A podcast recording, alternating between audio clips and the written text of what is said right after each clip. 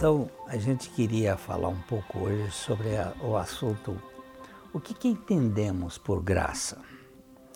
Muitas pessoas têm me perguntado é, essa palavra graça, o que, que ela significa de fato? É, definições variadas, é favor imerecido, é Deus dando e fazendo tudo a quem nada merece, nem tem condições de merecer.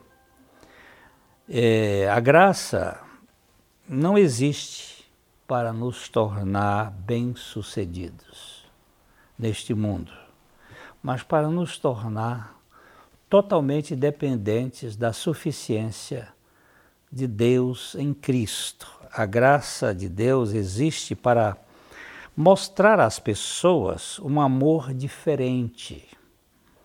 Um amor diferente de qualquer amor que nós tenhamos conhecido. Sem a graça, nós não entenderemos a grandeza deste amor sem limites, deste amor furioso, no dizer do Brennan Manning, um teólogo católico que eu gosto muito, um amor louco que se dá a si mesmo numa cruz para salvar gente que é inimiga, inimigo de Deus, que é contra Deus.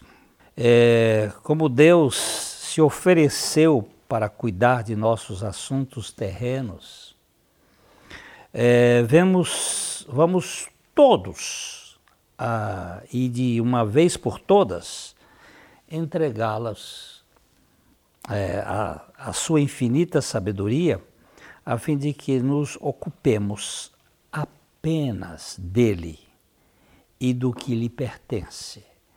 Olha aqui o que, que a graça quer fazer conosco.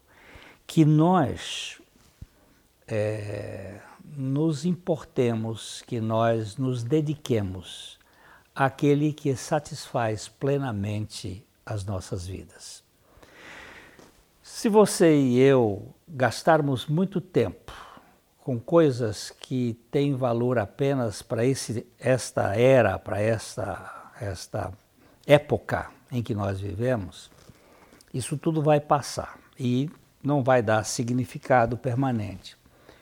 Você investe em cursos e educação, e não estou dizendo que isso não se deva fazer, mas conhece, conhece, conhece, e depois de tanto conhecimento, não conhece aquele que dá significado a você, é, independente de todo o conhecimento que você tem. Então é isso que a graça de Deus vai fazer conosco, é nos permitir ter contentamento em todas as coisas. O apóstolo Paulo, ele escreve à igreja de Filipos e ele diz assim: "Eu aprendi a viver contente, satisfeito em todas e quaisquer circunstâncias. Sei estar honrado e também sei estar humilhado.